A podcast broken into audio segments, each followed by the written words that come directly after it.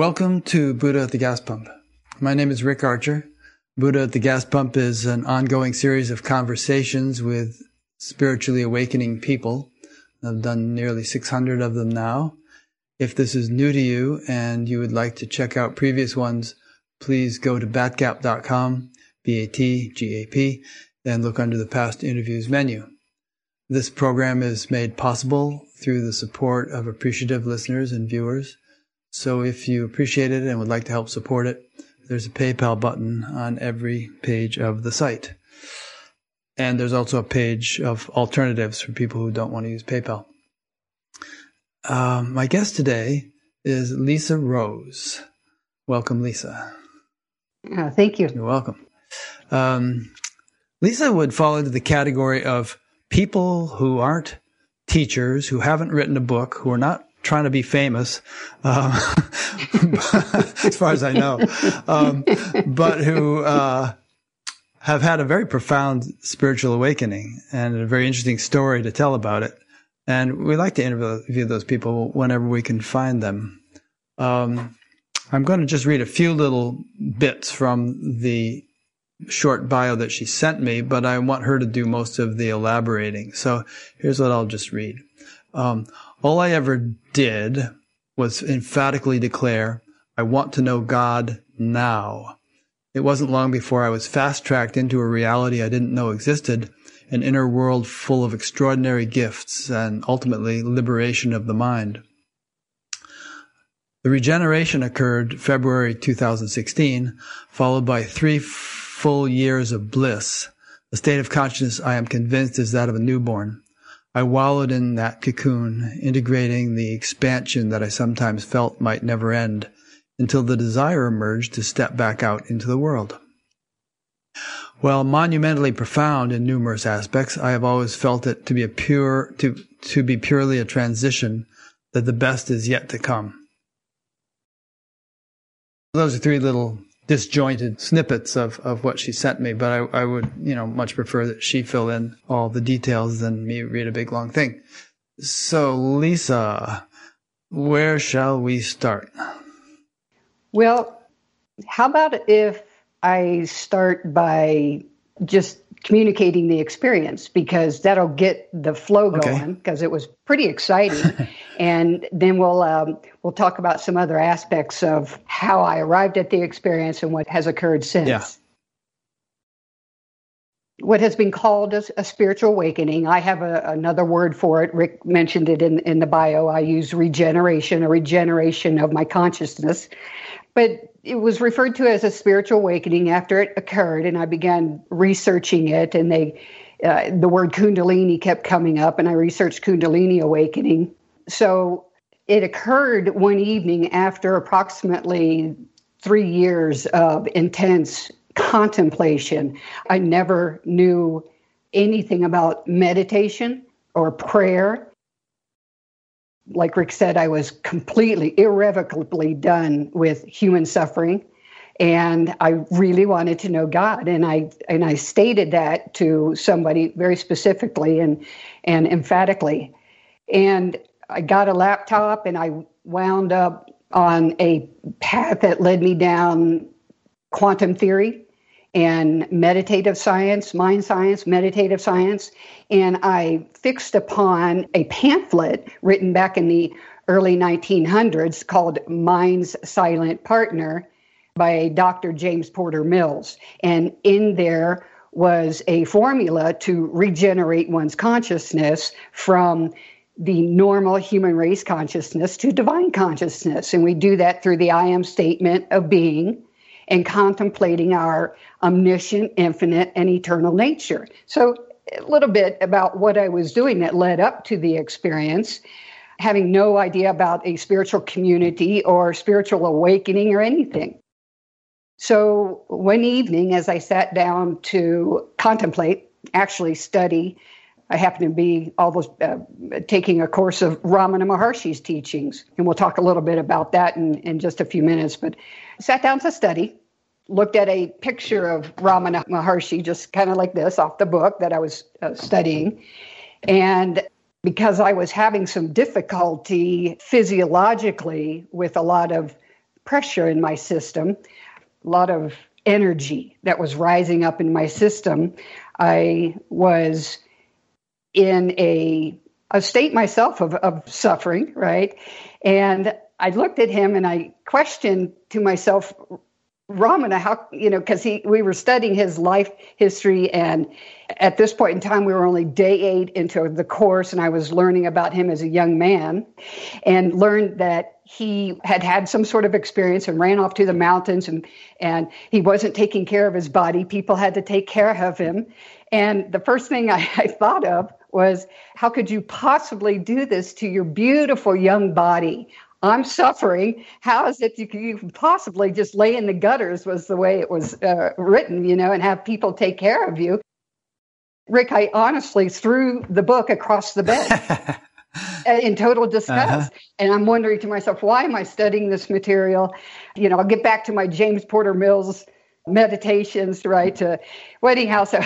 I tossed the book across the bed I had opened up a bottle of beer because I just finished a two hour conversation with some people that I was speaking the whole time.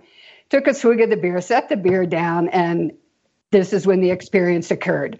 So I'm sitting up on the bed, my legs are stretched out, and suddenly a flash sensation came over my entire body instantly as I describe it to people, as if every particle of my body stood at attention, as if meeting its maker. It was an incredible sensation. But in the very next moment, my eyes clamped shut, not of my own volition. I did not clamp my eyes shut, and they stayed shut through the entire experience, clamped. Then something slid back in the middle of my head, which was an incredibly euphoric sensation, incredibly euphoric. And then this energy, this pressure that had been building up, this rising energy due to my three years of contemplation, started to gush through the crown of my head like a fire hose, is the way I describe it. Very, very powerful. I liken it sometimes to if you're riding in in the backseat of a vehicle and somebody up, you know, rolls down their window. You know that intense wind like fluttering kind of that, thing. Yeah, yeah, that fluttering sensation. But anyhow, this energy is gushing through the crown of my head at that power, and I knew something. Of course, by this time, that uh, it w- was very profound happening to me. All I could think of was how great it was because the pressure had been building up so much a few moments into things, just a few moments into things, remember my eyes are clamped shut. A holographic image of Ramana Maharshi appeared behind. I say my eyes were closed, but it first appeared right here in the middle of my forehead. A holographic image of Ramana.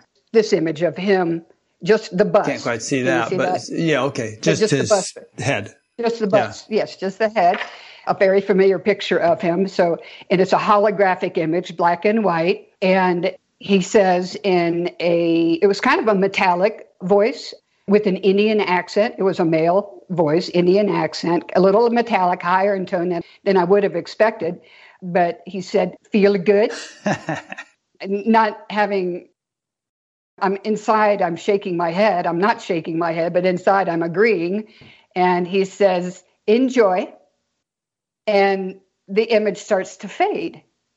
And I said, Don't go. Of course, I'm not saying this. It was right in that moment that I realized I'm speaking telepathically. It was in my mind that I was speaking this. Don't go. The next thing I knew, the image, of course, my eyes are clamped shut, appeared again behind just my left eye. And there's some significance to that. I'll talk uh, a little bit about that later. But the image, and this time it's not no longer a full body image. He's laying. You've seen pictures of him on the chassis in the ashram, lying down, with kind his of legs. like yeah, yeah, with, yeah, yeah kind of like yeah. that. But he wasn't like that. His legs, his arms were at his side, and he's looking at me, and he says, "However long you stay is all that I am," and I literally was floored because that is a phrase of a song that that I would sing at the top of my lungs maybe a decade earlier from a song by a group called the Sick Puppies called All the Same. And if You know, you go back and look at those those words. They obviously have a lot of meaning, but however long you stay is all that I am. And I, of course, am, am still in bewilderment at, at, at what is happening. The energy is still gushing out of my head. And there were several things that were said that you know, just communicating back and forth telepathically, which was really cool. At one point in time, and I won't go into detail because it's it, a lot of it doesn't is not that significant, except for a couple of things. There was one time when I asked a question telepathically, and when I looked at him, sometimes I would switch my my vision or my attention to my right eye, and I couldn't see him in my left eye. So I'm looking at him. I ask him a question, and the image, his head had turned away. And I knew that the question that I asked was one that he wasn't going to answer at all. And I turned and looked into my right eye, thinking I must have done the most spiritually, biggest faux pas ever, asking Ramana Maharshi such a question. I didn't know what to do, what to say. I was kind of embarrassed, right? Then something comes out of my mouth, but I did not think this thought, Rick. It was if he was compassionate enough with me. There was a thought that was put into my head that then I asked the next question to him. It was really kind of interesting because I'm over here in total embarrassment. And the next thing I know, I'm asking him a question that was put into my head. That was really cool. I thought that was really cool. Several other things happened. One was I'm sitting there and again, energy still gushing out of the middle of my head. And I get an itch on the, the outside of my left eyelid that wouldn't go away.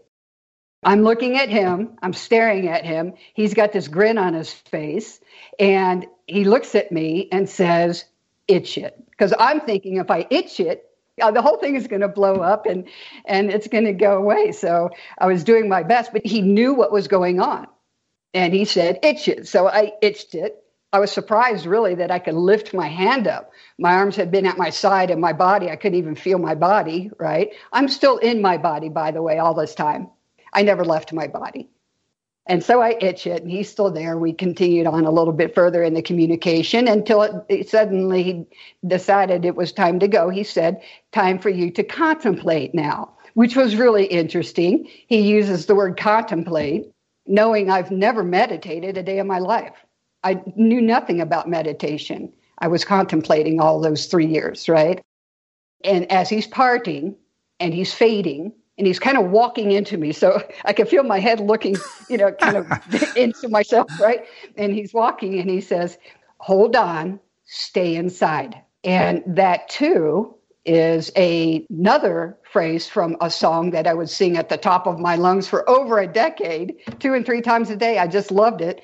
Believe it or not, it's a heavy metal song by a, and I'm not really a heavy metal person, but I love this song by the, a band called Tool called Parabola. And it speaks to a very spiritual happening where the spirit of life is rising up through the, the songwriter. So Ramana is giving me this song phrase, hold on, stay inside. So that was pretty incredible. And then and then the image completely faded and I was left to enjoy the, the remainder of the experience. And when all the energy stopped gushing out of the top of my head, my eyes came open very naturally everything was fine and i grabbed a notebook and, and i wrote everything down best as i could remember.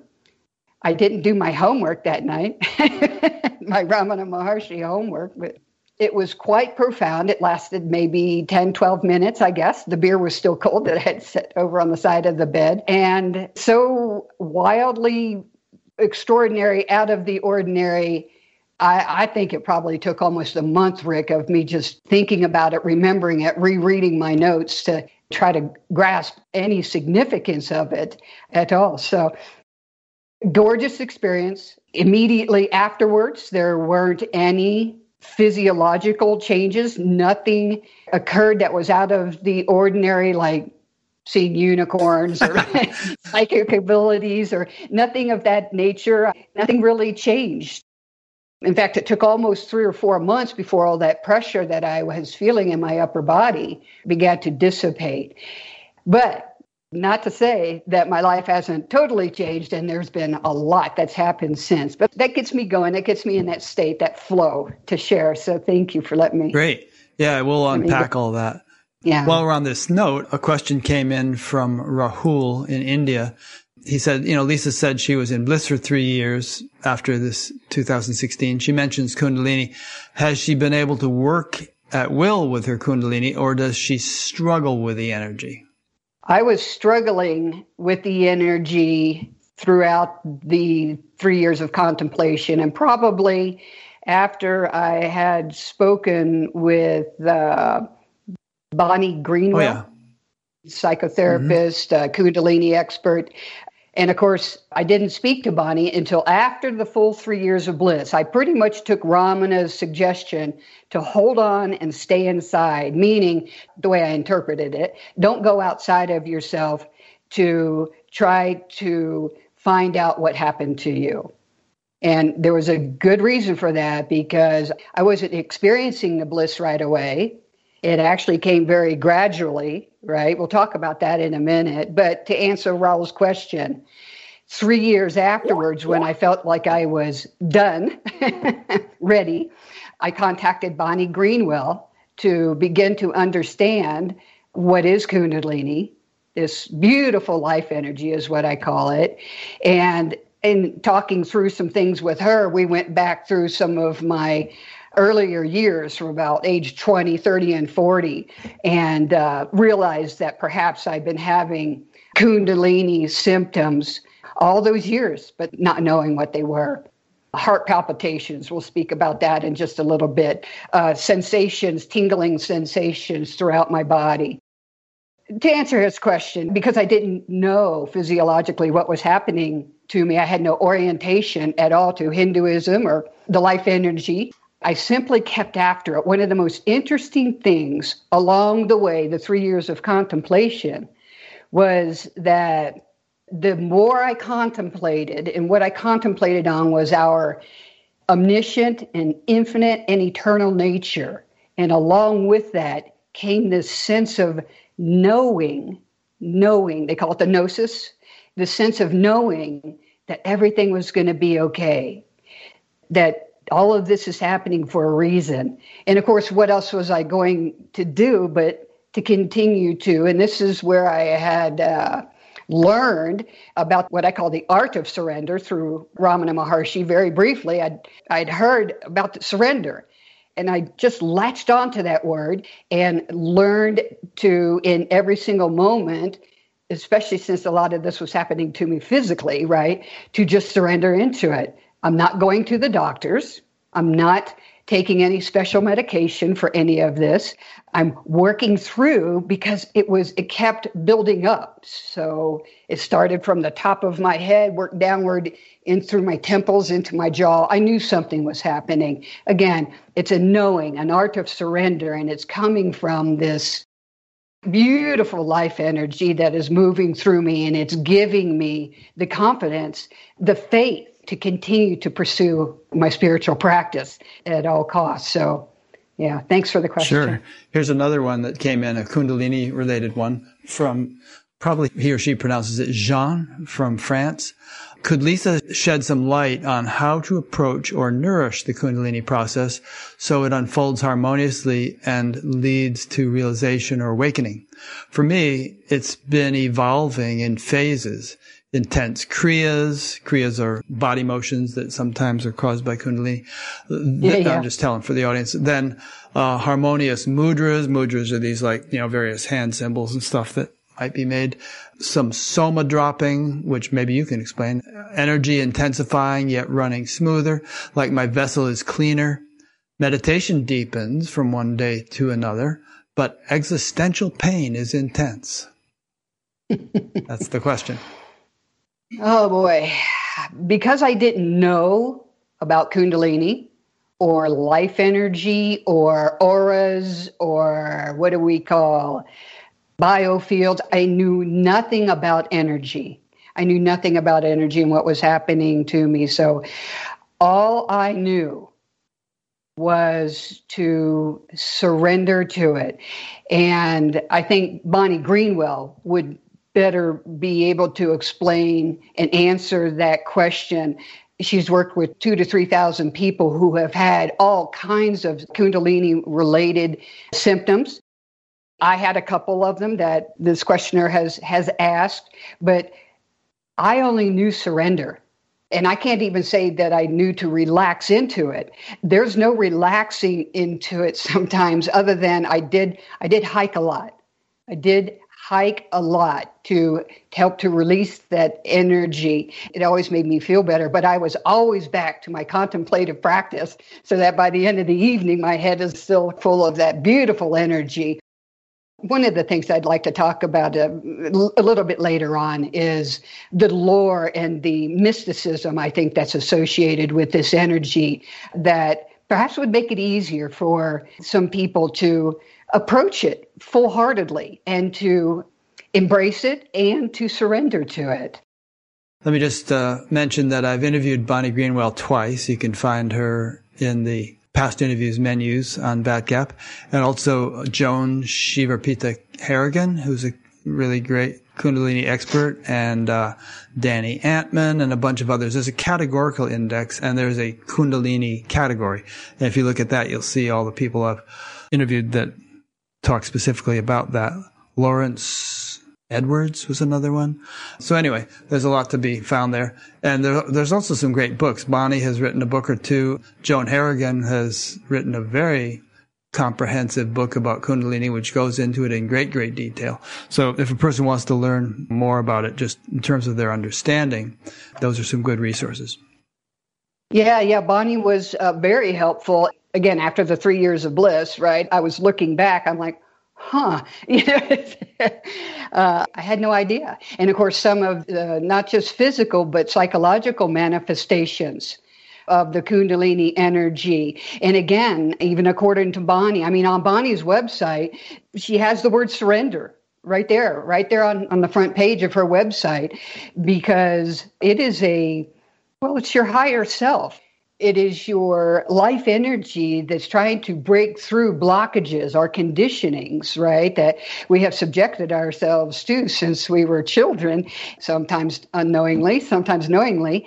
And um, it's really just yourself, your higher self, that's here right with us at all times, trying to break through those blockages. So it's not here to frighten you, it's not here to hold you back or make anything more difficult for you. It might seem so in the time. At the time it's happening, trust me, but it will break through. It will find a way to break through if you're fully surrendered. Yeah. It's a very, very loving, very intelligent energy, life energy. It yeah. can be frightening, of course, if a person has no idea what it is and they start having these symptoms, like you. I mean, 20 yes, years yes. going to doctors, taking pills, yes, this and that. Yes, lots, lots of pills. Yeah. Yes, yeah. and it could even be more intense than that. Well, if you read Gopi Krishna's book and the hell that he went through for a long time. So, you know, it depends on a lot of things, I imagine, a lot of variables, such as the intensity of the flow and the solidity of the blockages. And if you get into Joan Harrigan's work, there's all sorts of different routes that the Kundalini can take. And sometimes it can get off on a tangent and get sort of stuck in a deflected rising, as they call it. So it's a whole science and there's a lot to, to know about it. Well, let's talk about the uh, three years of bliss. Yeah, that sounds because refreshing. After, well, after the gorgeous experience, I really kind of didn't know what to expect, although I, I did pay attention and stay with it. So the three years of bliss and, commenced right after this Ramana Maharshi on the yeah, bed with the beer? Well, I, yeah. It surfaced, Rick. Honestly, I didn't recognize it until probably about six months into it. I happened to be at a spiritual retreat I thought, oh, there's a spiritual community out there. I had no idea, right? I went to a spiritual retreat. Regina Dawn Akers was Awakening Together. Who's been on Batgap. Uh, yes, who has been on Batgap. We had an exercise where we were to close our eyes and manifest anger within us or some negative human emotion.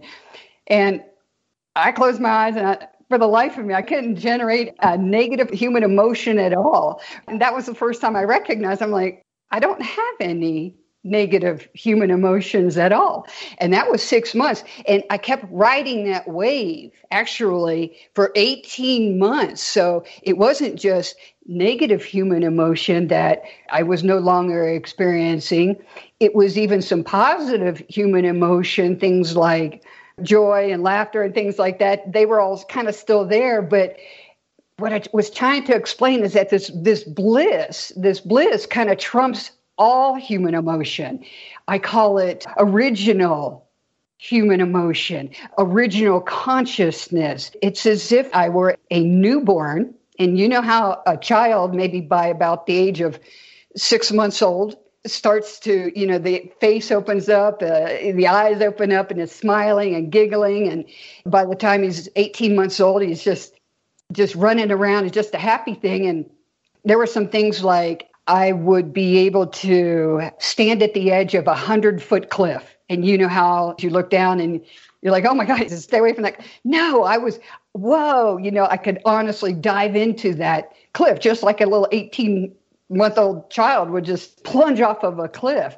Certain things like that, sensations of fear or animosities or things like that that you were trying to stay away from. I didn't have those sensations. And I found it to be the most extraordinary thing ever everything would just slide off me like Teflon. So it rose up ever so gently, and I called a bell curve. And after about 18 months, just as gently as the bliss surfaced, it fell away in exactly another 18 months. So three full years of bliss.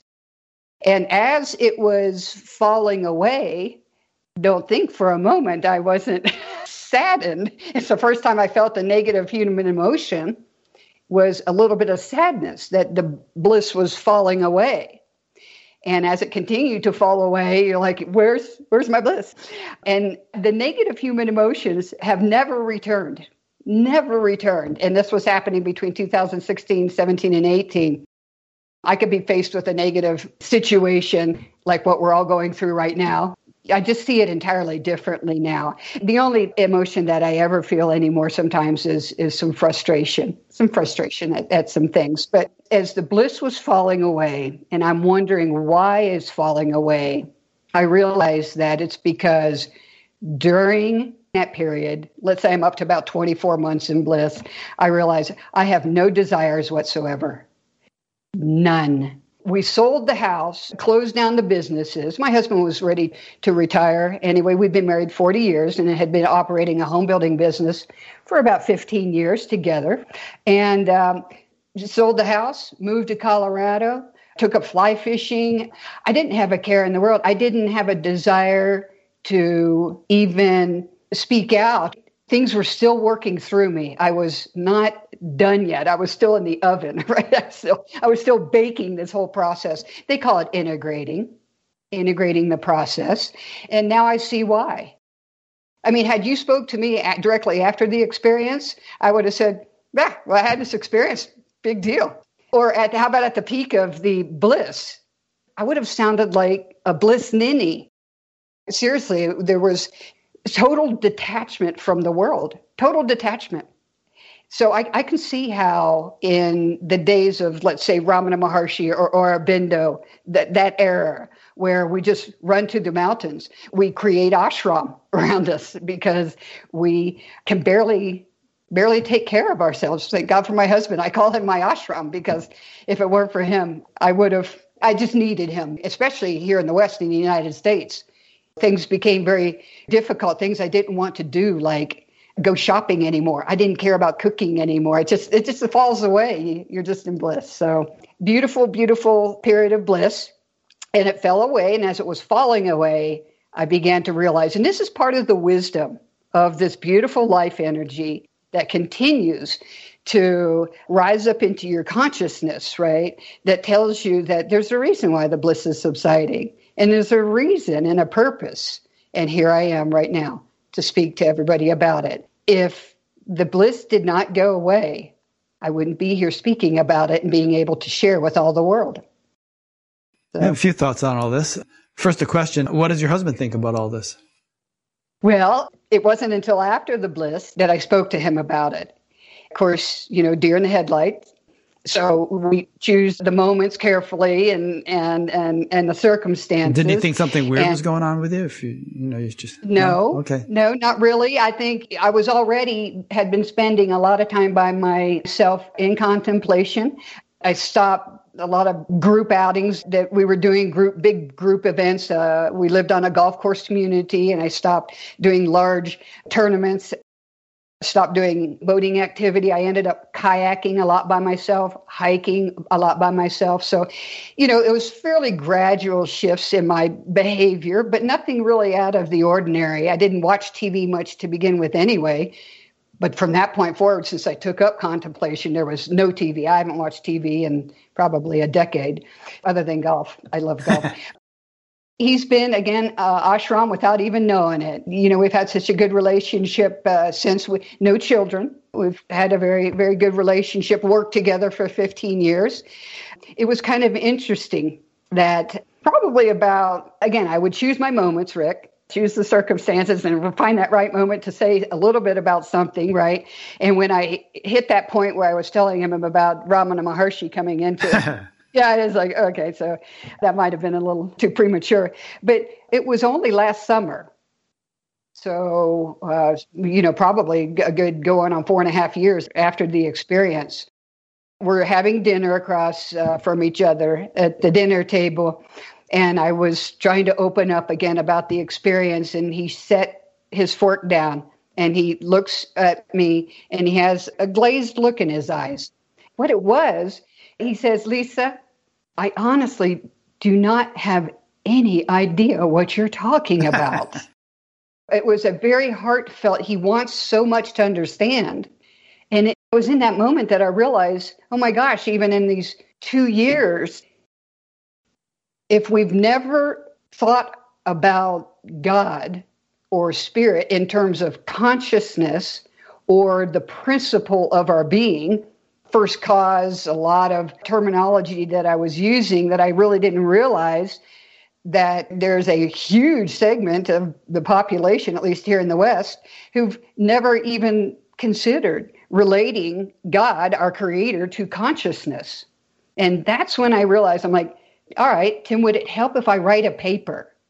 Yes, please. And I said, Tim, by the way, I've recently found some science behind the bliss that I told you about. Can I include that? He said, Oh, please, anything, anything, if you can put it in writing that maybe I can grasp this a lot better and we can talk about it at a level that I can understand.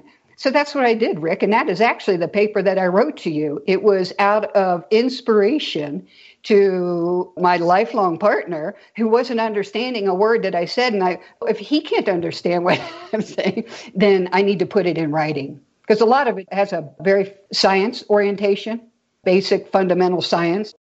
It's good now. He's read the paper and he's opened up to a lot of concepts like consciousness and higher self and is actually uh, starting to work on uh, meditative practice of his own. So here we go. Cool. I yeah. reread one just this morning called From Existence to Life. Is that the one that you're referring to? It's like 12 pages long. Uh, yes, that's my paper. Okay, yes. good. Uh-huh. If you want, I can link to it on the website and people can read it if they okay. want to get into more details. Yeah, the one thing about that, if you put a warning on it, because the people uh, other than you, okay, and some of the science people that I've sent it to, science foundations, it is not a truth teaching. People expect that whatever comes out of me is going to be nothing but truth teaching. And I've not gotten to that point. Yeah. It is a description of the experience. I'm trying to put it in layman's terms. I specifically put it in the context of the step by step process. This is what I did. Yeah. No, it was and, a good account. It went step by step, yeah. as you say, and uh, I'll put it up there and because it might get into some stuff that we don't talk about today and people enjoy reading it. They haven't published a book, so they might as well read that. Plus at the end, there's yeah, some yeah. science stuff that we probably won't get into in such detail the reason why I sent it to you, I went to the BatGap site, which is just gorgeous, Rick. It's just gorgeous. That's where I found Bonnie Greenwell, and I love a lot of the interviews there. And I typed in the word, I forget what it was, consciousness or something. By the way, I came upon John Hagelin's interview that you had.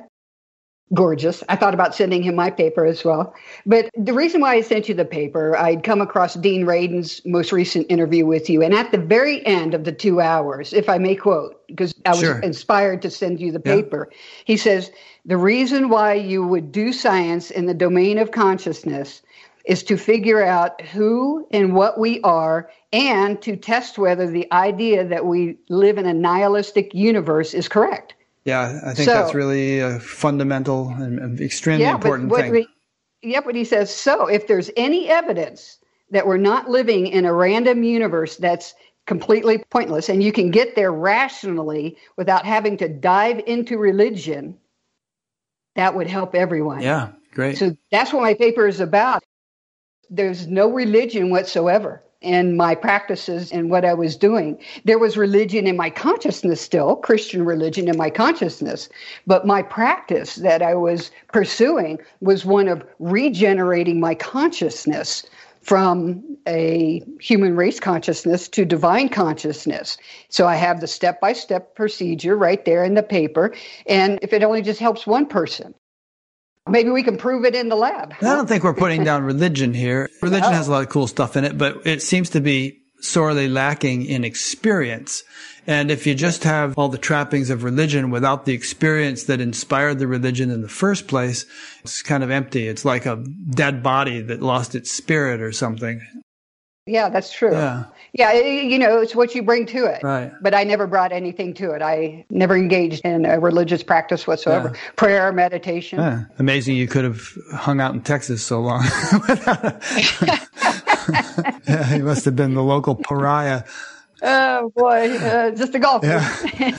Before we get too far from your bliss experience, one conjecture I had as you were describing it was um, Let's just use it a metaphor. If a person's a multimillionaire, let's say Jeff Bezos or something like that, then he could gain a hundred bucks here, lose a hundred bucks there, and he wouldn't even notice it.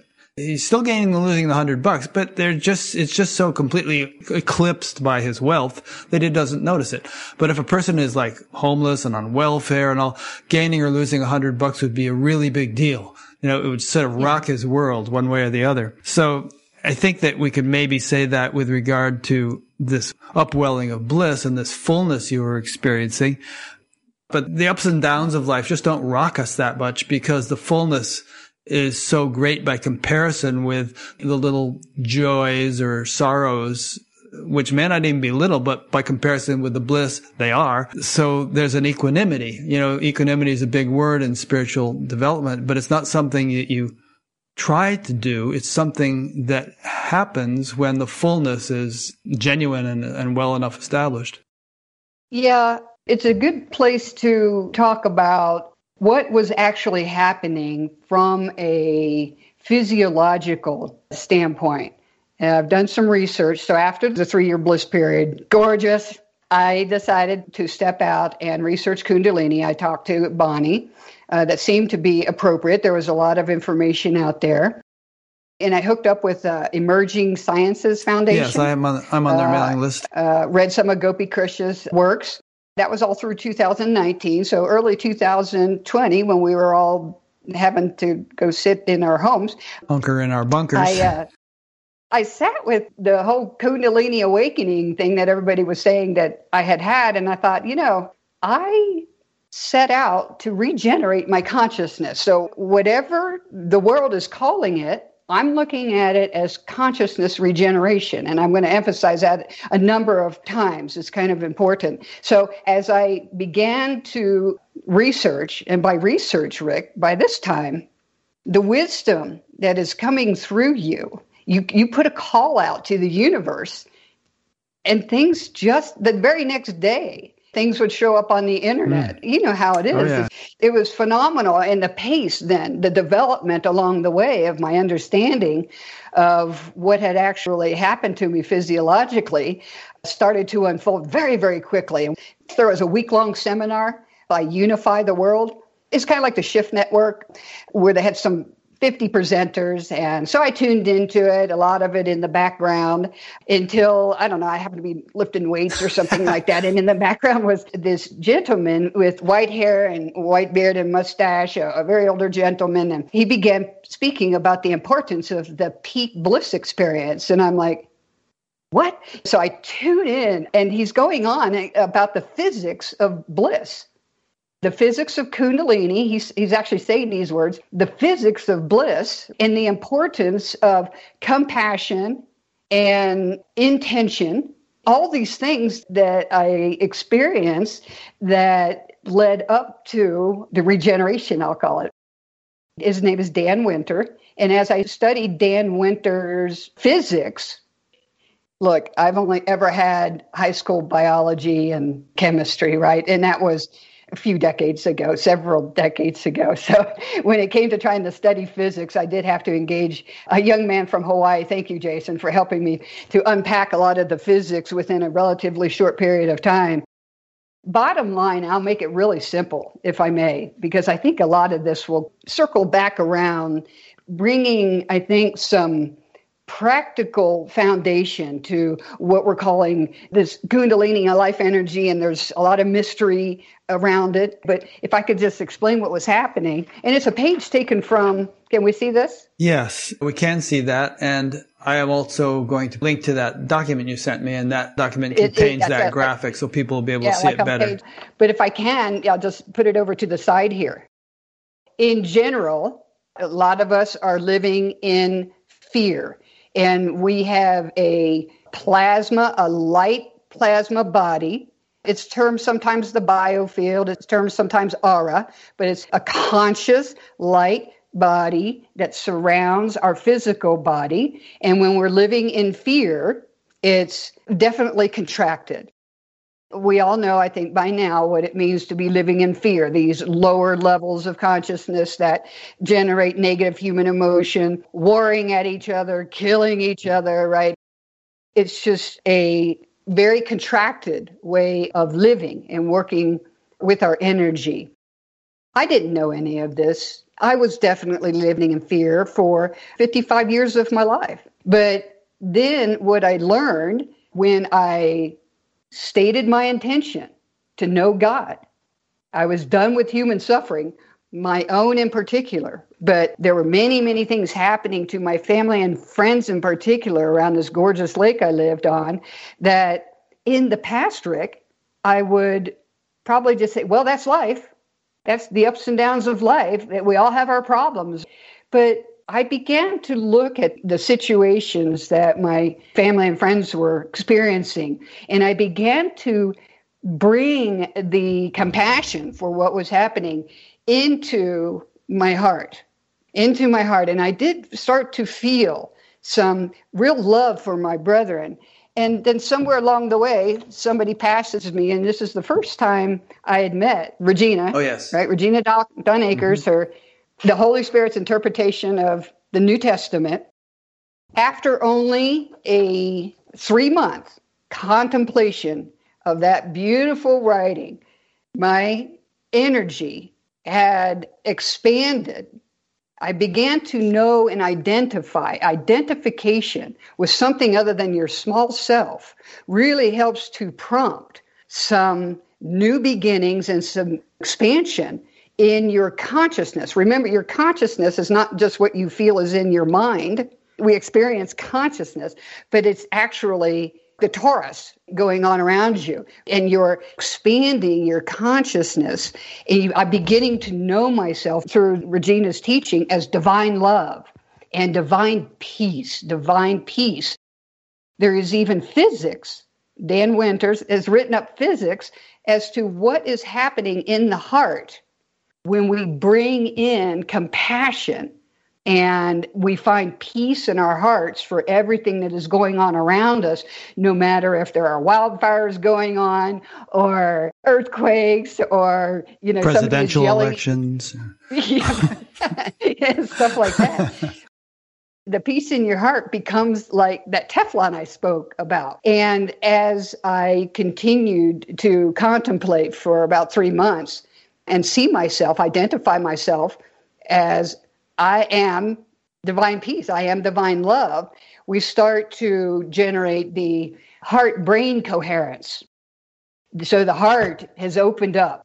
And the 20 years of heart palpitation that I had been experiencing because I was over here in fear, I would say within two or three days, after about the three months. But I've, i was finally feeling like, hey, this heart palpitation that I had every single day for 20 years are gone. Gone. Threw out my meds, ripped up my appointment card with the cardiologist, and that was eight years ago, seven. But you can see why the importance of the HeartMath Institute. There's such an emphasis on the heart brain coherence.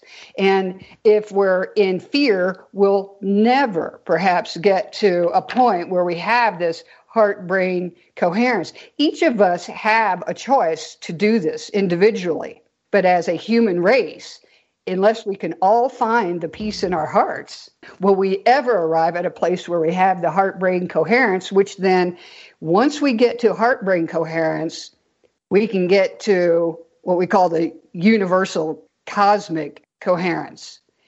After I took up Regina's teaching, learned myself as the peace and love of God, then I took up the Mind's Silent Partner, the pamphlet that was written in the early 1900s by the Dr. James Porter Mills, right? In there, so Regina's teaching divine peace and love of God. He's talking about our omniscience and infinite and eternal nature. So, as I'm contemplating my infinite and eternal nature, these larger, more cosmic waves, the wave mechanics, quantum wave mechanics, are entering into my aura and they're rising up. Notice the concentration of energy in my head, you know, in this picture. It, it's true. My head felt like it was about ready to explode. Whereas it was stuck here in the heart chakra area, it was definitely stuck here in the seventh chakra area. But as I continued, again, these waves are conscious waves. It's conscious light that's entering into your auric field. And they are highly intelligent, highly knowing. They're all knowing ways. This is the what we call the faith that comes into you that gives you the confidence no matter how you're feeling, right? Gives you the confidence to continue your practice no matter what is going on. And so eventually that's what happened that evening when I sat down on the bed and I tossed Ramana's book across the, the room. Eventually, it's going to implode, is actually the physics term for what had happened to me physiologically. There's a lot more physics, and I explain it a bit in the paper. Not too much, just enough for us laymen, us citizen scientists, to be able to explain what is happening during what is termed a Kundalini awakening, a spiritual awakening with all this energy. It's really quite simple. I didn't know any of this. I was at the state of fear. All I knew was to surrender. And all this was happening. And the universe, I say the universe, is bringing to me all the books. Somebody passed me Regina's uh, New Testament interpretation a way of mastery woman. She's about 85 years old. She said, Hey, what's happening to you? I, I said, I'd love to read the Bible, but I can't understand it. She says, Here, have this. Boom. Within three months, I go from fear to love because somebody passed me a book and I, I was open and receptive to reading that. And I'll have to give thanks to the boys like Braden, Gregg Braden, and Bruce Lipton for helping to open my mind and to consider to update my science and look at quantum theory and what is really going on when we speak at our physical world in terms of the quantum mechanics, the quantum wave mechanics, because that really helps to loosen the mind from these physical objects and especially our bodies. When we know that we're 99.9% not physical matter, then what is that? What is all that? What is all that beautiful gorgeousness stuff? that is right here, right here at our disposal for our use for our own, in my case, regeneration. And we'll talk a little bit more about that just a second, because regeneration is a little bit more than just having this, uh, this spiritual experience, but for our actual health and well being. It boils down to once your energy is cleared, once you've identified yourself not only with the divine peace and love that we are, you identify yourself as a divine creature that can be fully aware, it grows. Consciousness is kind of an evolution. If it came into my body all at once, I'd probably blow up, right? But you become aware of your omniscient, infinite, and eternal nature and those things that are associated with our omnipresence the omnipresence of consciousness. That's a whole other issue. You've probably talked to about what 10 or 12 people, I guess, interviewed people just on the, the science of consciousness alone. But I moved on even from the science of consciousness. I learned early on, or accepted in my practice early on, that consciousness is not a product of the brain, it's primordial. It is primordial. It is the substratum of the entire universe. So once we accept that into our minds and it's kind of hard for materialist scientists to try to accept that. But once we accept it as primordial, boy, things really take off because we've now put consciousness in its proper place. And consciousness, and I'll use the terms God, universe, consciousness, higher self, I'll say all the same thing, and operating on energies that we call wave mechanics we can call it Kundalini. We can call it Holy Spirit, Chi. These are the things that I've learned since I've started studying Dan Winter's science. Nassim has a similar, Nassim Harrison, Harim has a, a, you know similar physics, but to be able to know, it's the knowledge that's coming.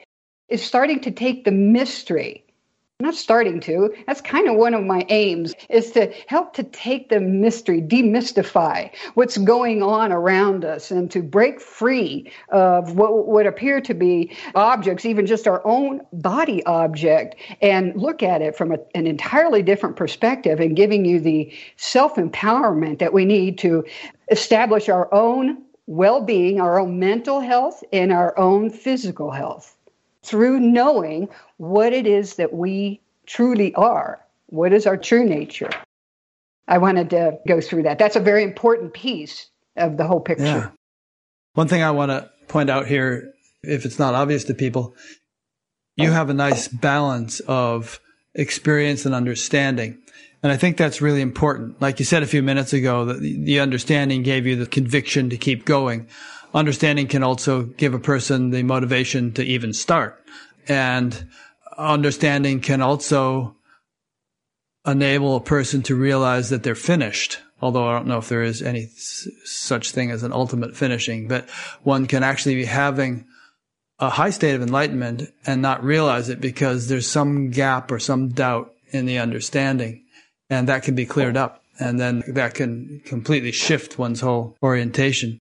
Some people are top heavy on the knowledge without much experience, and some people are emphasize on the experience side, but don't have much understanding about it. And either way is a less um, assured way of progressing on the on the spiritual path. It's much more prone to downfalls and sidetracks and, and stuff like that. So if understanding and experience are kept balanced and they enrich one another, they support, reinforce one another, and it's really conducive to um, spiritual evolution. What I'd like to say about that, Rick, I guess I was lucky, fortunate, that I've always been pretty single focused. Yeah. I don't get too extracted. I've start jobs in the corporate world and you know get an agenda and go at it. I started my own companies. There's just a focus a goal orientation. And when i set out to know god and again it's right here all of the power that we have all the omniscience even the inspiration is all here within us. And we when we go and declare something for me i finally found Mind's Silent Partner. And all i did was those meditations. I never went to other sources. I never scattered my attention, if you will. And the more that I focused my attention on just these specific meditations, right? I call them contemplations. I couldn't meditate. That energy had risen up into my head. There was no meditating. It was just contemplating. And what I would do is I would take a passage and I was living on a lake and I'd go kayak and, and just contemplate this stuff in the shimmering lake water.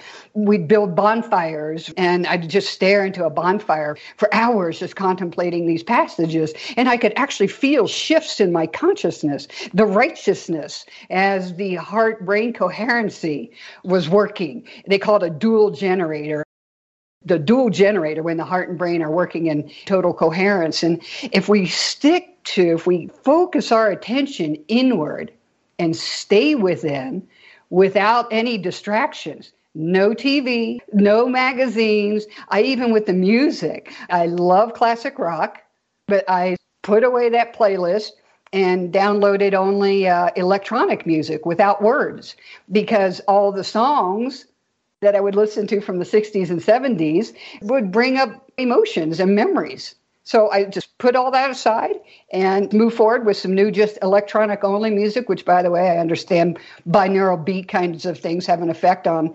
The binaural beats have an effect on all of these vibrations going on. Well, yeah, let me uh, let me just add that uh, next week I'm going to be interviewing Eben Alexander, and I've been reading his latest book, and I didn't know much about binaural beats, but he talks about a lot in that book, and he also mentions a number of things that you've been mentioning. So just for those listening, uh, you might want to catch that one too. Binaural beats, in fact, seems to be his main spiritual practice. Yeah. He's the guy who yeah. wrote Proof of Heaven, who had a near death experience. He's a neurosurgeon who had a near death experience and was in a coma for a week. I read your paper and I took some main points on it, which are interesting. And you also have a six point thing, six steps or points that we could talk about. Uh, so yeah. we'll do that. But one thing I just want to sort of loop back on is the one pointedness of your focus. I mean, you just mentioned it, but it's, I think that's really important. It's something that Ramana, Nisargadatta, and Papaji all talked about in terms of their own spiritual development. They grabbed on to spirituality like a pit bull on the pant leg of opportunity, to quote George W. Bush, and didn't let go. And it was that one pointed focus and determination a yeah, lot of spiritual that, teachers. That inward focus. Yeah. You don't see books or TV or music that's nowhere in this graph. Yeah. Our attention is focused inward. And if we can learn to do that, we're going to have very, very quick results.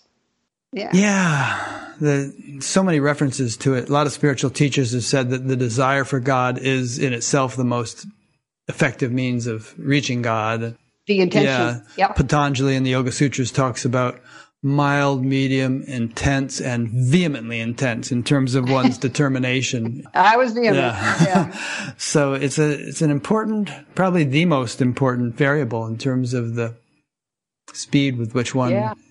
progresses. Yeah. So I mean, you know, going to the the the six points that I make in my paper, mm-hmm. setting intention is number two. Yeah. And I only put it as number two because I do think it's very important, number one, for folks to update their science. A lot of us, our age, even younger, I spoke to a 40 year old woman. I'm 60. I talked to a 40 year old woman, and she's still operating. They're still teaching high school biology and chemistry and physics. There's no science of consciousness. And in the physics, they really don't get down to the fact that we're 99.9% non-physical. I mean, the kids are just wanting to get through the physics class. That's if they're going into engineering, I guess, right? But physics isn't taught at the level that it should be, or let's say in the context of your own personal development. So I say number one is update your science. Well, as you know, the materialist oh. paradigm holds that we live in a material world and the brain creates consciousness. And that's completely ass backwards in terms of the way yes, the universe yeah. actually works. One of the first things that I did notice during the bliss period, as I started to look around, that was one of the first phrases that I said. I'm like, oh my God, everything is upside down. Everything is upside down. Man has it all backwards. Man does not realize that his consciousness is the one thing he should be paying all of his attention to, at least until he awakens himself. Did you see my interview with Mark Gober? No, sir, I uh, didn't. I have his book behind me on the shelf there. I couldn't quite reach it without pulling out wires and stuff. But he wrote a book called The End to Upside Down Thinking. He's yep. a young fellow. He was like captain of the tennis team at Princeton, and then he got to Wall Street and was really successful in that arena. But after a while, he just began to wonder, you know, I don't know, these ideas began to dawn on him and he just plunged into it and wrote this really good book that's a nice synopsis of evidence that consciousness is fundamental and matter secondary. And I would suggest to anybody who has any doubt about that, just take that plunge, make that assumption, and move on to number two. That's kind of what I did. I, I was like, okay, why don't I just make. Actually, the James Porter Mills book, Mind Silent Partner, pretty much established that as a premise. Yeah. So, and even if a person uh, doesn't feel much orientation to science, I mean, the main point about your point number one, which is update your science, is gain a vision of possibilities. That yeah. the universe, the world is not what it appears to be, and that there's actually something much more profound, and you are capable of achieving it. And once you get that conviction, then you can set about how to achieve it. I read a few of, uh, well, probably all of Gregg Braden's books and Bruce Lipton's, and talks about epigenetics, and a couple books on. I mean, there were no classes. I didn't take any physics classes. It was just a, a very general easing into flipping things around. So, updating your science doesn't require you go back to college. Just read a few things that are out there and setting your intention. The intention, like you said, is number one. And, and my intention was again, I'm I was always pretty single focused to begin with. So when I set the intention to know God, know and understand, I'm speaking to myself. When I go out and I state the intention, just because I'm here doesn't mean this stuff isn't here. It's just that I'm just not consciously aware of it. I'm not consciously aware of it. I'm still in fear. I'm still in fear. So it's still there. Your higher self is part of yourself. It's always there. Did you see on my Facebook? I post the dog wagging his tail. I actually shared that, that to my Facebook. Go ahead. I forget where what it says. It says, it says the thing that, you've been chasing all along is part of you, or something like that. You know. Yeah, the thing that you've been dog's chasing, been chasing its tail. God. Right. Yeah, it's right here. It's been a part of you all along. When you go and declare an intention, you're not talking to some man on the moon. You're talking to yourself, and yourself knows whether you are 100% emphatic or if there's any level of, of doubt. You know, it's not going to take you where you want to go, or it's going to develop a path for you that is less than a direct path. So if your intention isn't pure, expect that you probably might be spending a, a few more months, a few more lifetimes, know, how, however much time, right, it takes before your intention is as pure as it could possibly be. You want to know God? Most people don't, even scientists perhaps. You want to know your higher self. You want to embody only truth. Perhaps whatever statement it makes, if you are just like I was, done with human suffering, not just my own, but many, much suffering that was going on directly around me with my family and friends. It was pretty clear. There was no doubt, obviously. Yeah. And I would suggest that you do have to be true to your own nature and tendencies. So a person shouldn't feel like a loser or something if they want to watch television or go to the movies or have a nice meal or I still play golf. Yeah, you still, play, still play golf and stuff like that. We don't have to become fanatics. And, and sometimes if a person starts really straining, you know, you know, I'm going to get enlightened in a week or bust, then they end up flipping back in the other direction. That won't happen because this, I'll call it higher self, will take you on a path and will have circumstances and things unfold for you at your own pace. It knows everything about you. Yeah.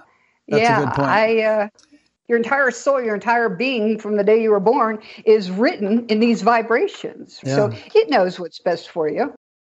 There's yeah. a saying, I don't know whether it's from the Yoga Sutras or where, but it's the means collect around sattva. And sattva could be interpreted as purity or purity of intention like you said, you had that intention and then all of a sudden this book shows up. Yeah. We had an experience a few years ago where the guy who had been doing our video post production for many years, much appreciation to him, had done it long enough. And he said, you should really find somebody else and somebody who's really into the content. And before he even really put the word out, within a couple of days, someone named Angel Markloyd, who had been listening to BatGap for years, felt the impulse to get in touch with us and say, Hey, would you like to somebody to do the video post production? Yeah. so it was perfect. And, you know, she's been doing a great job, but that's the kind of thing, you know, it was far more than some random coincidence. No such thing as coincidence, Rick. There are certain words that don't even enter into my vibration anymore, I'll say, One right? My vocabulary. Yeah. No such thing as coincidence. And, you know, I'll even go so far, we'll talk about this in just a second. Disease does not enter my consciousness anymore. It does not exist for me in my consciousness. Do I experience some things? Yes, but We'll talk about this at the end because I'd like to wrap this up with what we call self healing. Before right, we get into whatever we're going to do next, let me intersect a couple of questions that came in. One is from Claire in Birmingham, England. Hi, Claire. I'm going to actually ask her a question and then I'm going to embellish it a bit. She said, I missed the start. Did you mention the name of the work you based your exploration on? That was the Mills guy. James Porter Mills, okay. Mind's Silent Partner. Mind's Silent yes. Partner. I can even link to that from your BatGap page. Yeah. And then her second part is, what does it mean to be told one has an active Kundalini? And I'd like to add to her question by saying, what if a person feels they don't have an active Kundalini? I have an idea what Kundalini is, but I don't seem to be having any Kundalini experiences. What's wrong with me? I mean, what would you say to that kind of person? Well, that's interesting. It's one of the topics of discussions that I've, I've, had a little bit with Emerging Sciences Foundation. One of the, I think, is a myth that this Kundalini energy stays dormant at the base of our spine until it decides to rise. I'm like, I'm probably going to call that perhaps something we need to probably look into and maybe drop that as a belief. Kundalini is a, I feel, I've studied it enough, I've experienced it enough, is our life energy. How is it staying dormant in the base of our body when, in essence, it really is the energies that are all around us at all times? So, yeah, but like the little guy would, on the left, the fear, the fear guy, obviously his energies he's still alive he's alive but his energies are dormant so his light is being hid under a bushel so to speak like I said, I've been talking to emerging sciences and some other people about this that if it's our life energy, it may just be stuck. For me, stuck, yeah. it was stuck at my third chakra, my third area here, manifesting as heart palpitations. I think as we mature, as we age from an infant, that energy is maybe in that root chakra. And as we go about, uh, you know, adolescence, is rising up into the second chakra as we develop these external relationships and work relationships and expand relationships outside of ourselves to other people, other things, right? It's in our third chakra area. So I just kind of wonder this notion that we have that it's stuck in our root chakra area all this time until it decides to rise. What's keeping us alive? What's beating my heart? Yeah. I think that someone like Bonnie Greenwell or Joan Harrigan or somebody would have a good answer for that. And I wouldn't be able to answer it as well as they, but I, I think that they yeah. would acknowledge that, yeah, this energy, it's not like it's totally locked down and nothing trickles yeah. upward, but people go through their whole lives without having it really blossom to the extent that it could in all the higher chakras. I don't know. Again, you know, I studied the, the Kundalini for a while, uh, for that year, that first year after the three years of bliss. And I had to go back to my original practice and look at that quite seriously as you know what i was trying to do was regenerate my consciousness which boom took that energy all the way up through my crown chakra eventually. Yeah, but that doesn't happen so. to most people. It happened to you because you're really cooking, you know, and you had this uh, intense desire and staring at the wall for six hours at a time. But most people just go through life without anything like that happening. Perhaps then we need to be looking at this Kundalini as a very, very powerful energy. I call it life energy. Yeah. Again, I'm trying to demystify it. Through it, we can evolve ourselves, evolve our consciousness. And if we don't know this, if we don't know this, perhaps it is going to get stuck in one of the lower chakras. Perfect. Right? I think that's what every yeah. all the people have been saying all these yeah. millennia. Everyone says it's there. I mean, kingdom of heaven is within you and all the yogis and everybody else says, yes, you have this tremendous latent untapped source of power that lies within, however they describe mm-hmm. it. But the point is to tap it. And the vast majority of humanity doesn't really do that significantly. And hopefully we're in a time now where it's proliferating more and more. Yeah. Yeah. We're getting yeah. out. Something hopefully, in the atmosphere, so to speak it's it's everywhere, yeah. right? Uh, hopefully, to again demystify mm-hmm. it and yeah. take a lot of the lore out of it. I mean, you can really, really get stuck. I think if you consider not consider, but continue to believe that this is some mysterious feminine goddess energy. Yeah, with I mean, immediately or whatever. yeah, we, we yeah, need to bring science into it my husband doesn't want to get feminine. He's like, as a construction guy. right. So, I mean, it'll it just our perception of what this beautiful life energy is, I think, is, is a very big stumbling block. Yeah. So it's it's time to. No, that's that, a very that, good point. That, that drama. Very good point. Yeah, and that's true of not only Kundalini, but all aspects of spirituality and consciousness and everything else. I think it would be tremendously important and it's happening more and more and more for a marriage of science and spirituality to take place in which each enriches the other. And believe me, both of them have tremendous value to offer the other. And I think, you know, I don't know when, but sooner or later we're, we won't see a dichotomy between them. We'll have a sort of a body of knowledge and experience that incorporates the best of them both and both will have evolved significantly because of that interaction in the beginning and even at the end of the little video that I made, there's a link of it in that paper that you'll post that link. In the video, which I made about a year ago, I say, I'm here to help bridge the gap between science and spirituality. If I were to restate that right now, I would say, there is no bridge between here and here. There is no bridge. We are it. We are all that is. We are sovereign beings. Yep. We are sovereign beings. So you just have to realize it. This is a good time to ask this question that came in from Jan Ringelstein in Germany. I can relate very much to Lisa's experience and have had something similar. I think it would be very important for people like us to talk to each other and share our feelings, maybe using Zoom or Skype meetings. Are there any groups who are doing this, or how do you find like-minded people? Thanks, Rick. You're this. yeah, I mean, Tag you're it, and there is a uh, BatGap Facebook group where people get into all kinds of conversations about such things. I don't know how many members we have now. I think over 11,000 or something. So there's that. But she brings up a good point. People could organize something like that. I mean, somebody could post in that Facebook group, hey, let's have a Zoom meeting with each other.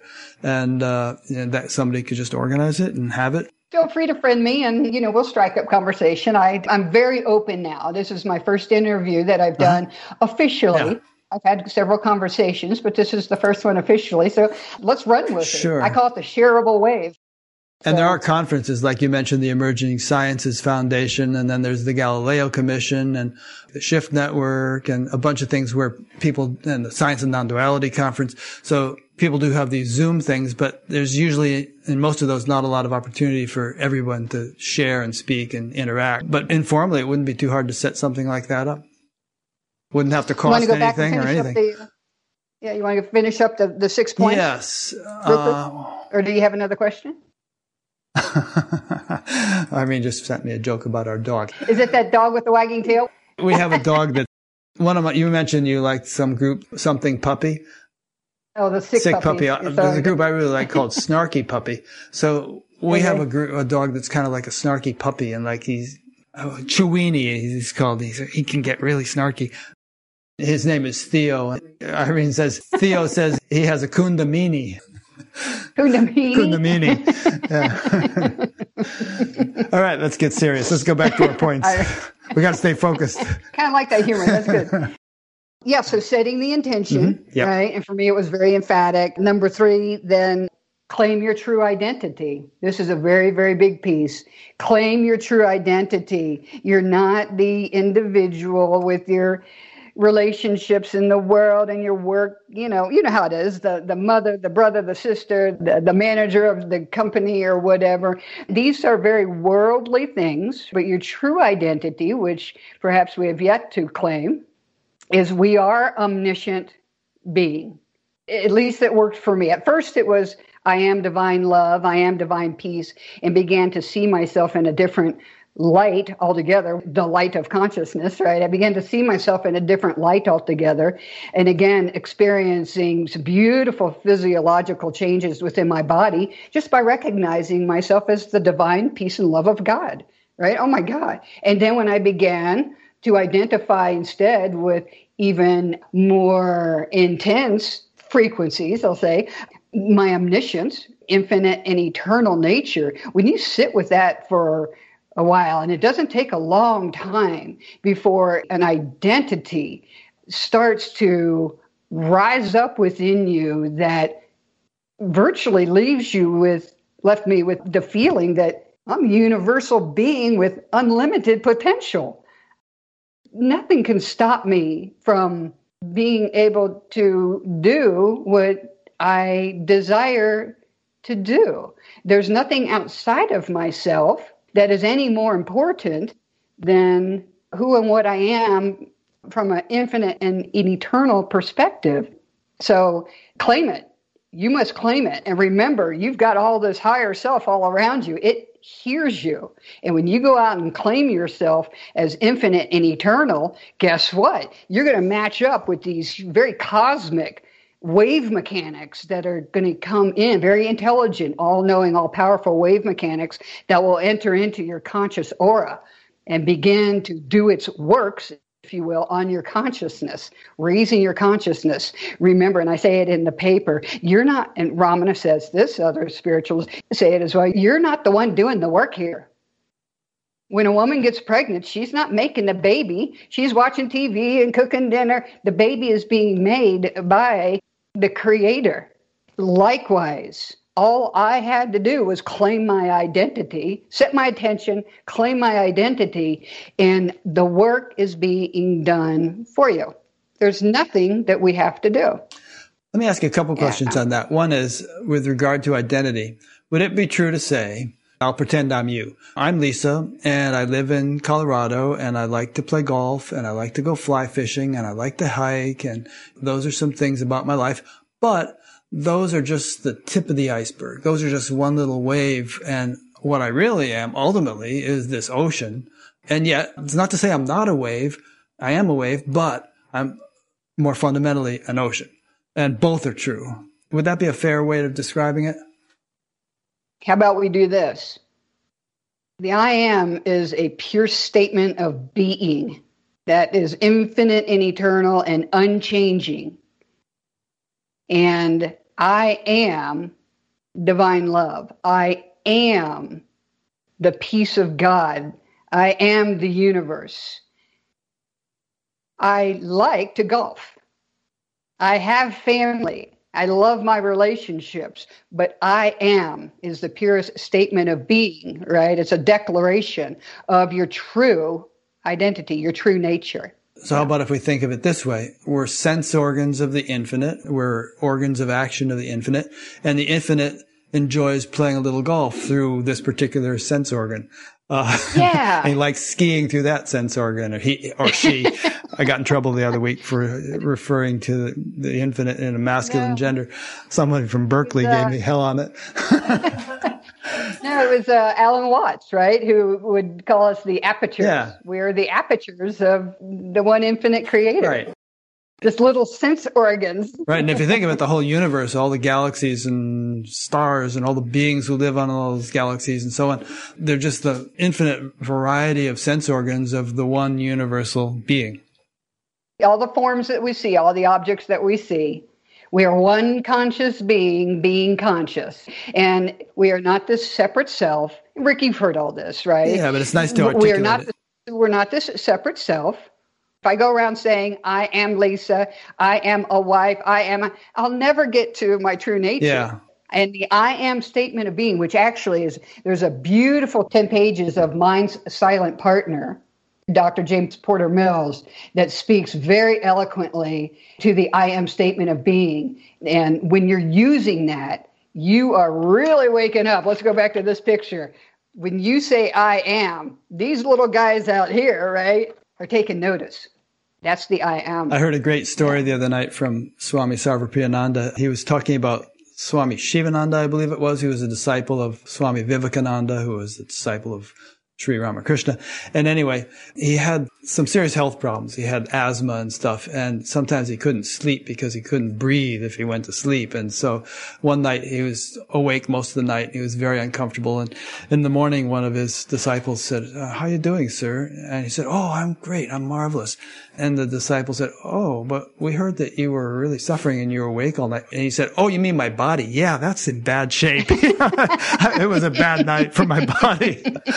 I've had many of those. I've had many of those. Yeah. Before okay, we go on to the four. next point, let me just slip in a little question here that came in because I'd like to get them in. Yeah, sure. uh, this is from Melissa in Brisbane, Australia. I'm getting people all over the hey, world Melissa. today. Has your diet changed since this profound spiritual experience? And if so, how? And, and does it contribute to expansion of consciousness? My diet has not changed. I still drink beer when I play golf. I still eat meat. There were a couple things that I, I do more of. I drink a heck of a lot more water, mainly because I think I moved to Colorado. Yeah, you need it. But remember, altitude. what we're dealing with here is not our physical nature, what we call our physical nature. What we're dealing with here is of a mental nature, mind, consciousness, wave mechanics. Even Ramana Maharshi will say this we really do not have to. It helps a lot for us physically to feel better so that perhaps a meditative or contemplative session might go more comfortably. I honestly, if you're drinking three glasses of wine a night, you're probably going to go to sleep before any effects of meditation take place. I think once again, check within, right? You'll know. You'll know. But no, thanks for the question. I didn't do anything at all to alter my diet at all. Okay, good. And if you ever are supposed to, I imagine you'll be inclined to, and you probably don't have to worry about it too much. It'll happen if it happens. Oh, I get messages. Yeah.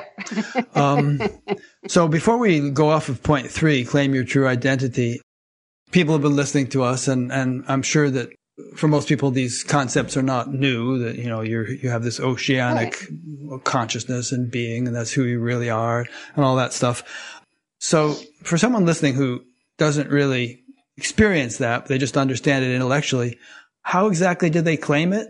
And what difference will claiming it make? I guess because it became so evident to me when I read those in the beginning of the book, James Porter Mills's book, Mind Silent Partner, it became so clear to me that the I am statement of being is a crucial, a critical piece that we have to break the mind free from our old concept of ourselves.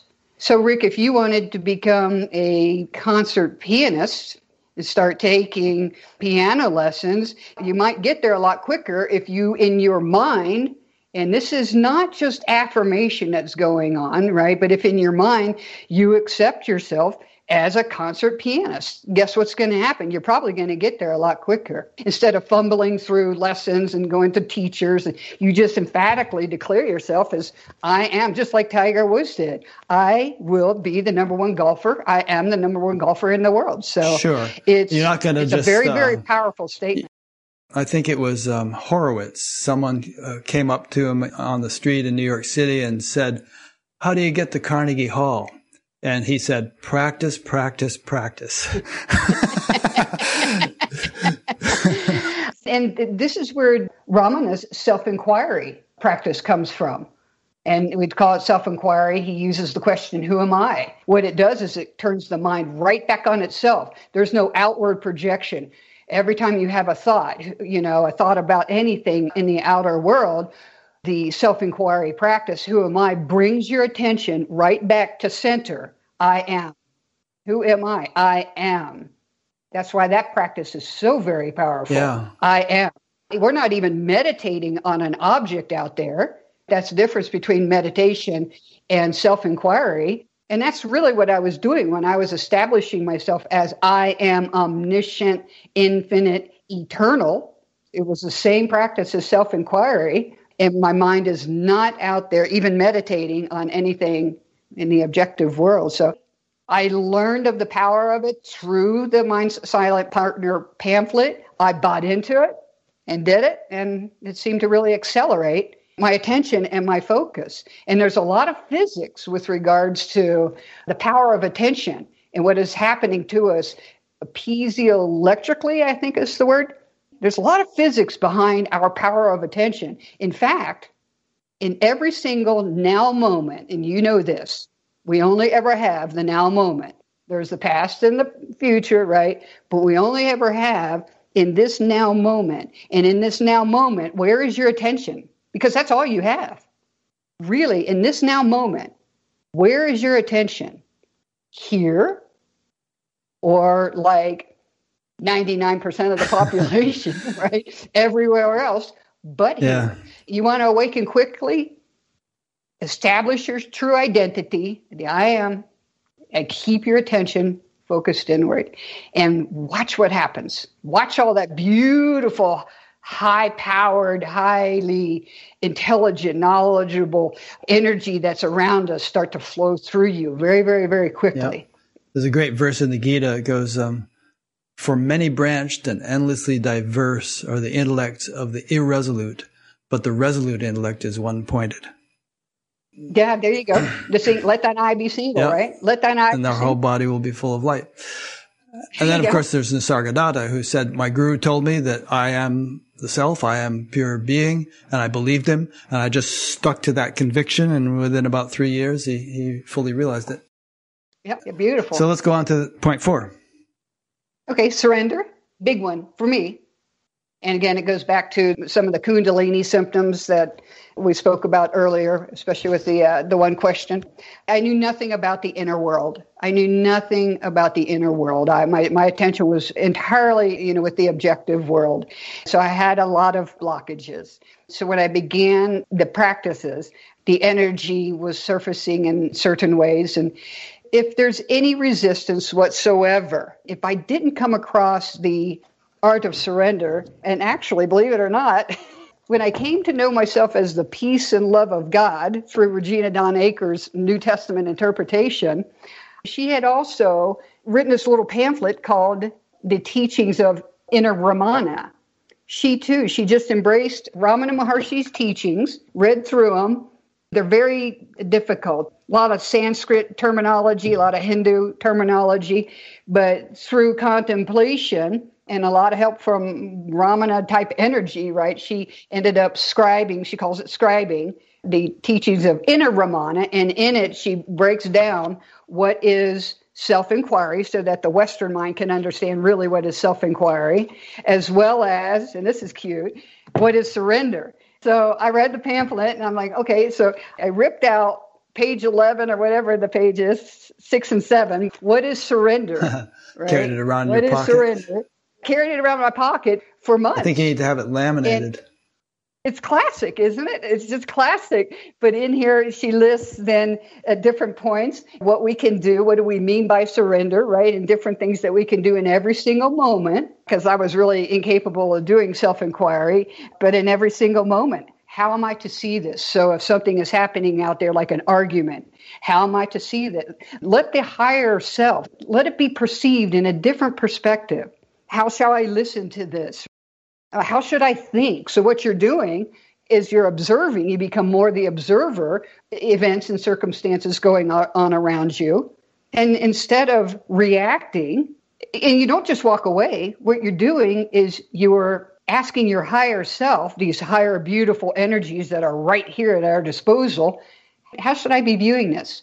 What should I take from this? Instead of responding, we're being the observer and letting the higher self then answer the question for us internally, we can walk away. We don't have to jump into the argument and say, well, my higher self said, no. The, the whole practice is, is to begin to train the mind to instead of reacting to the external world, that we keep our mind focused, that we're keeping our mind focused.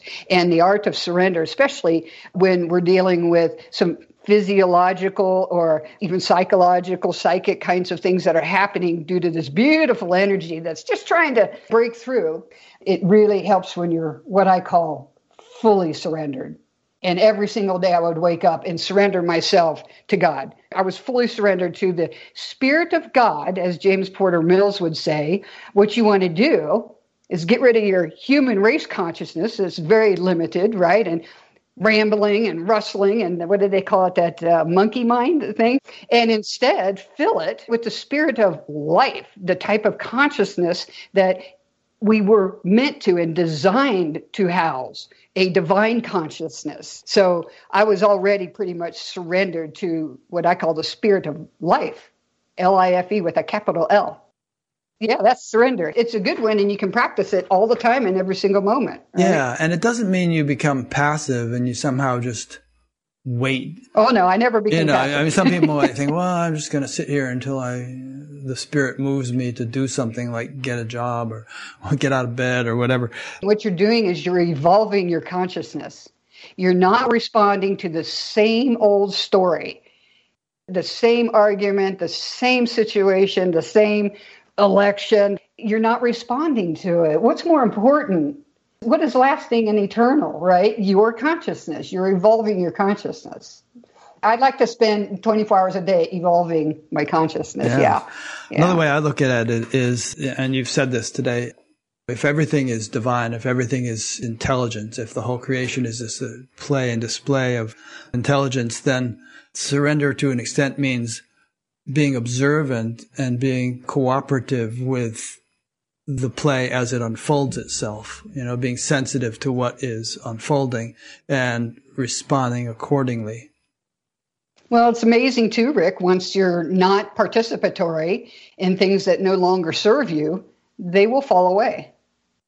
They will fall away because you are no longer of that, that vibration. So either those people in your life are going to fall away, if they're family members, they become more peaceful. We are all one conscious being. So I bring my attention inward. I'm much more peaceful, a heck of a lot less belligerent, let's say, in, in response to external situations, family kinds of stuff going on. The whole family's become kind of peaceful, and it's, it, it's we're one conscious being. Yeah, it's amazing. Nice. I'll just quickly throw in a Gita verse for that one too. It's um, the objects of sense turn away from him who does not feed upon them, but the taste for them persists. Oh, On seeing the supreme, even this taste vanishes. Yeah, yeah, beautiful, beautiful. It's the universe at work through all of us. And when one of us chooses the highest and best good, guess what's going to happen? The universe is going to allow for that as opposed to anything else that might be going on in that particular circumstance or situation. Eventually, it may not happen right yeah, away. Good point, though. Highest you know. first. Okay, point five. Meditate. I use the word meditate because a lot of folks know that versus contemplation. It is important to establish a meditative practice and not for purpose other than to evolve your consciousness in this case this is what I was trying to do. I was trying to regenerate my consciousness. So I knew that a practice to continue to keep my attention focused inward was essential. Anything less than my total attention inward was less than my total attention inward. So a meditative practice, anything that I could do, right, to keep my attention focused inward.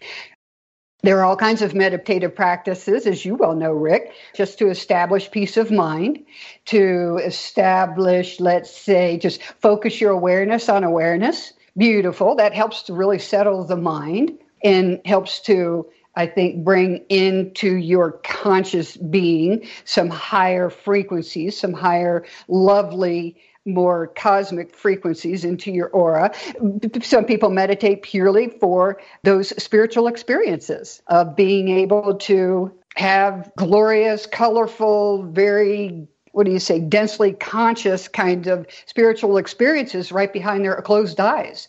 Uh, so meditation serves many, many purposes, but I had established a meditation practice.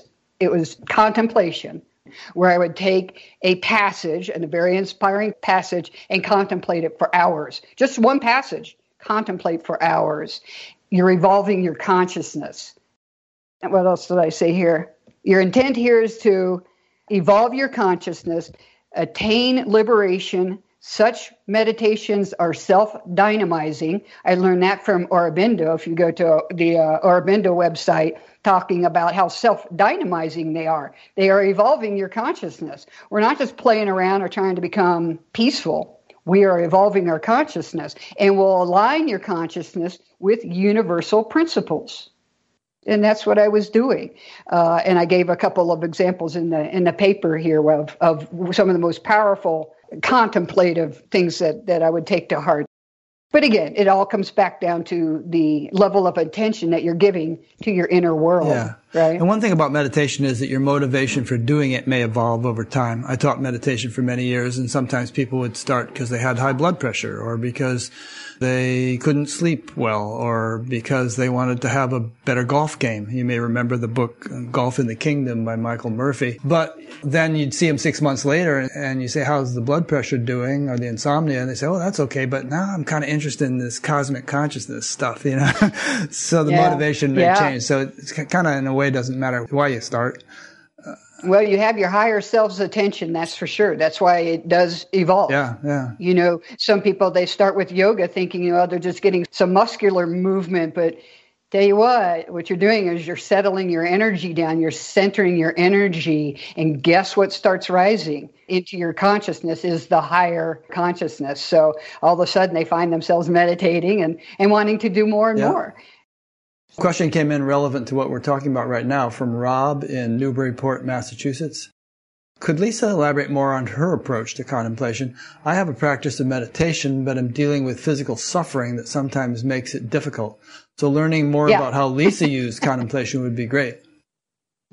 Well, I, I, did speak to that earlier. Find something, Rob, highly inspirational, meaning it has, for me, it was abstract concepts abstract that would help to enlighten and keep my questioning going on. For instance, now I'll go ahead and read the example that I gave in my paper. It's just a very short example. One of Mills's, James Porter Mills's from the Mind's Silent Partner, one of my favorites was, Come now forth, thou living word, light the offices of my mind. My spirit is thy spirit, a wellspring of truth rising up is eternal life within me. Now, have a sip of wine and think on that while staring into a bonfire. Just a sip. Just say it over and over and over again in your mind and contemplate. I would do it open eyed. I found myself staring at walls a lot, bonfires and shimmering lake water, even clouds in the sky, as I continued to contemplate such beautiful, inspirational kinds of words. Remember, when we use words of truth, such as eternal life or omniscience or divine love, the spirit of these words will rise up in your consciousness. You can't help but to just sit there and want to contemplate more and more. So I would say just find something that works for you that's highly inspirational, inspirited from spirit, that really keeps your mind from going back out into the outer world keeps it focused within. And I think something that works for you is the key phrase, and different things work for different people. So if yes. something doesn't work for you, find something that does. Something will work. Yeah. Yeah. yeah. All yeah. right. Point six, abide. I got that from Ramana. So I mentioned to you I'd never studied any of Ramana's material. Even after taking the six week course, day eight into it, where I toss his book aside because I, I, couldn't I couldn't understand a Sanskrit word that was being said. I, I didn't understand what he was saying at all. And even after the six weeks, I'm like, you know, I might get back to that. But I did really embrace in the three year period, even though I, I stayed inside, I stayed inside myself. I didn't research the internet, what happened to me at all.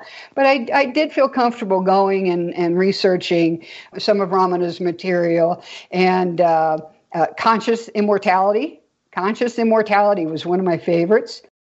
Beautiful stuff in Conscious Immortality for me to continue to contemplate. Is that a, a particular uh, book or something, or is that just a, one of the concepts? It might be a book, but I think it was no. It was it was a like I, I think I have it in PDF. Oh, there, so there's a document called Conscious Immortality. Yes, Conscious Immortality, and uh, yeah, okay. Uh-huh. Uh, y- yes, um, it was probably, as you well know, excerpted from uh, something. Well, excerpted and somebody wrote it. Uh-huh. for him and then was translated into English. Mm. I forget, it was back in that three year period of bliss. But one of the other things that I got kind of attached to, there's a fellow on Facebook, John Wassenberg, and he'll post little blurbs, little sound bites from Ramana's, all of his stuff. He has letters, gems, conscious immortality, all kinds of documents. And John Wassenberg will post these beautiful little gems of Ramana. So I allowed myself to expand my learning of Ramana's teachings of uh, outside of self-inquiry and outside of surrender. And that's where I picked up on the term abidance. When we look at abidance, it just means to persevere. You may get distracted yeah, I got distracted. In fact, right before the experience, I used to own a boat rental business for 15 years, a fleet of boats and jet skis, a houseboat, and and I closed the business down. I am a boater, but back then on the lake, a, very big boater, and I swear for 15 years I never had a problem with boats being in and around boats, but darned if I didn't slip off my boat and mangle both of my legs below the knee. I couldn't do anything but lay in bed. I was miserable, absolutely miserable. That's when I signed up for that class because I was like, yeah, I, I, couldn't go anywhere at all. So I'm just going to go ahead and sign up for that class because I was pretty much committed by this time to give it 24 7. 24 7. I had gotten to that point. Well, why not? I'm, I can't walk. Why does that happen? How is it? Is that higher self sometimes, that universe, right? That is playing with you. It's like, how do I fall off of a boat? I ran a business for 15 years, right? Reminds me of Adyashanti's experience. He was like a, bi- a, competitive bicycle racer and, and he started getting into spirituality. And at a certain point, he found himself flat in bed for six months or something like that. And it was some strange thing. And he eventually recovered from it and he started getting better. He started getting back into bicycle racing and then boom, he's back in bed. and finally he got the message and yeah, it is the message. And I've come to learn that about sickness and, and illness and injury. I'm glad you're bringing that up uh, because you said you wanted to talk about health and we're, we're kind of at the end of our time almost. So let's segue into that now. So the regeneration process that I grasped and held on to, uh, and they call it the Kundalini awakening, spiritual awakening. I called it, I regenerated my consciousness back to truth, back to the state it is that we are all born with in the world, pure, pure consciousness, without any conditioning whatsoever. What I'm learning, and I use the word regeneration, is that there is a whole arena of regenerative healing a whole discipline. And I actually have hooked up with a fella by the name of Ken Graydon. And the title of the book is too small to put on the camera, right? Regeneration Healing, Self Healing, Regeneration Healing. And it has to do with being able to, uh, and I think this is what I did with regenerating my consciousness. Consciousness is omnipresent what happened yesterday, what is happening in the future is accessible now. If you think about, if you studied the science of consciousness enough, you know that it is omnipresent, meaning we can go back into the future and bring it forward, like I believe is really what was happening when I went to go regenerate my consciousness. It regenerated the consciousness back to the truth premise that it was when I was born. So, likewise, I am working now with Ken, and he has a Facebook group to try to understand more about this and to be able to self heal now that I understand, I think, the omnipresence of consciousness and being able to affect in the now moment conditions that I may have experienced in the past. They called the Akashic Records. There is a record of every moment of your life, every moment of yourself somewhere here, where my, I don't know where I'm pointing to, right? But the whole idea of being able to self heal, it comes from the omnipresent nature of our consciousness. So it's a new, it's a new area for me, and I'm really, really looking forward to it. And if there's one more thing I can say about it, Rick, is that I truly believe, I truly honestly believe that the pineal gland, which opened up for me during the experience, is a critical, absolutely critical, more so than the pituitary gland. The, the, pineal gland is the master gland. It is the gland that enables and allows for our healing and well being. With the pineal gland obstructed in any way, shape, or form, I think we we see this is why we see illness in the world. I belong to the Academy for the Advancement of Post Materialist Scientists. Yeah. You've probably interviewed a number of them. Marjorie Woollacott, oh, yeah, Marjorie's great, yeah. Dean, Dean and, uh, others. Charles Schwartz, Charles Tart, or whatever, and uh, uh, some some of those fellows. Uh, Menas, Menas, Menas Kapratos, yes. Yes, yes. Gorgeous, right? So I joined their group as an affiliate member. And they just recently posted something, and I thought, oh my gosh, what in time? How you know how does that work with the universe? Right? Throws out a post for the scientific basis for integrative medicine. Integrative medicine being, of course, the whole mind body organism and the integration of it, and how essential. This book was written in 2005, 15 years ago, called The Scientific Basis of Integrative Medicine. There was an article then that summarized the book, posted on the National Institute of Health website that speaks to the importance of the pineal gland and its master control over our whole immune system. So I say, again, going back to one of my purposes to demystify this whole beautiful life energy, why aren't we setting up master classes to open up our pineal glands? Let's do this thing. There's no fear. There's so much mythology and fear. If the pineal gland is so critically important for health and well being, as per something that's 15 years old, let's get on it. Let's let's do that. Yeah, there's there's a lot of things we need to get on, and I th- I think it's picking up momentum. There's you know more and more people and groups like the ones you've mentioned who are just getting on this thing, and you know I think that um the future is potentially very bright because of that upwelling of interest in such things. And, and you, don't yeah. see it on the six o'clock news. So it can be rather depressing to, to see what people think is going on, which is going on, but yeah. there's so much more going on that doesn't get reported. I think there's fears there that are unfounded that, you know, you're going to open up some psychic abilities that you don't want. No, once again, your higher self, which is right here, knows when your time is ready for whatever it is that you're supposed to be doing, whatever your sole purpose is. And, you know, I have explored psychic abilities. Nothing's come to me. I've explored lucid dreaming. I've explored astral projection. I've explored these things and have attempted to remote view or even just see with my eyes closed. You know, there are kids nowadays that are born that are able to see with their eyes closed. I know. I've, I've read right? some new, stuff new like that. Yeah, it's fascinating stuff. Yeah.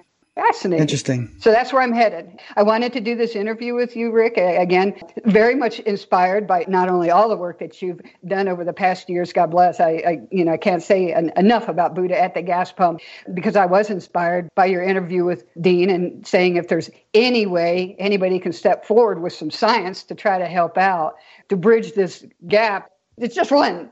It's just one. There is no bridge. We're we are all one.